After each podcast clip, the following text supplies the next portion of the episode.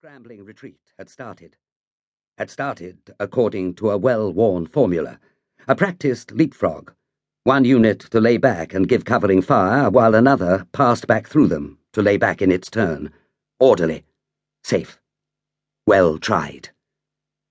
The colonel turned to Neil. Take over here, Neil, will you? I'm going in with the chaps. Just for once.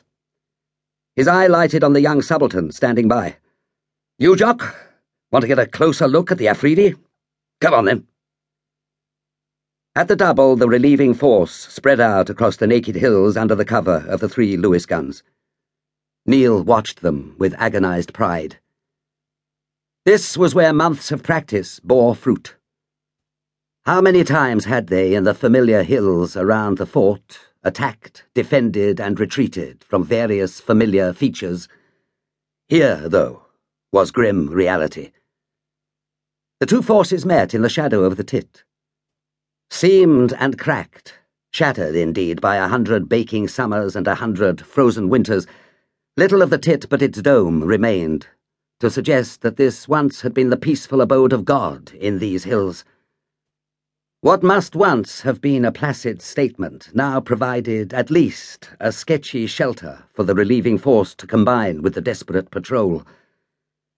After a little congratulatory backslapping and sighs of relief as the two units mingled, a careful roll was called. Let's enter up the scoreboard, said the colonel. Let's make sure who's here and who isn't before we move on. Hurry, though, I don't want to stay here longer than necessary. The word came back to him. Four scouts killed and five walking wounded if we get a move on. Jackie's badly hit, but I think we can move him along between us. And then, after a long pause, Harry's missing. Anyone know what happened to Harry? The last I saw of him, he was strapping up Jackie's shoulder. He was supposed to be behind us. Oh, Lord. I know what happened to him. Poor sod. Got cut off and had to come back up the Black Nullah. Had to climb a cliff face. Anybody with him? You, Ahmed. The colonel switched easily to Pushtu and continued. Did you see what happened? It emerged that the three men who'd been with him had succeeded in negotiating the cliff face, one slightly wounded, one slashed across the face by a flying chip of stone. But Harry had been hit, climbing the cliff, and had fallen to its foot. He had been shot through the shoulder, and one arm was useless. He'd broken his leg in two places, falling down the cliff. Harry had tried to move, but he couldn't get his limbs to obey him. In his trouser pocket was a cyanide pill but he couldn't reach it. With years of experience of the frontier behind him, he understood the situation in all its stark reality. If he was lucky, he was within a few hours of death. If he was unlucky, within a few days. Uncomplicated, honourable, and kind-hearted, Harry was well liked by all and loved by his men. The Pathan troopers he commanded were as uncomplicated as himself. They had no question at all as to what they should do. Slinging their rifles across their shoulders, they were already forming up to go straight back in and get him out. But the colonel took one further look at the terrain.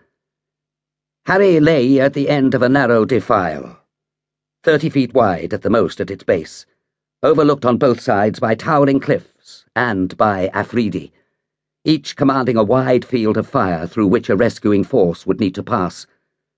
It was a lethal option. I'm going to have to give the order. He did. Leave it, he said. Leave it. Prepare to fall back. Jock mopped his red face.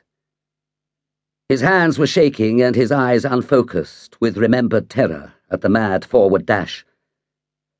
Bloody country! He said it again to himself. Who wants the bloody place? And these people? Leave them, for Christ's sake, to kill each other, as they always have, and as soon as possible. He squinted up at the hills. Was he imagining it, or had the enemy fire subsided? It was nearly dusk, and the dark fell abruptly in these hills. Had they given up for the day and gone home to their tea? Not willing to answer back to the Lewis guns, probably.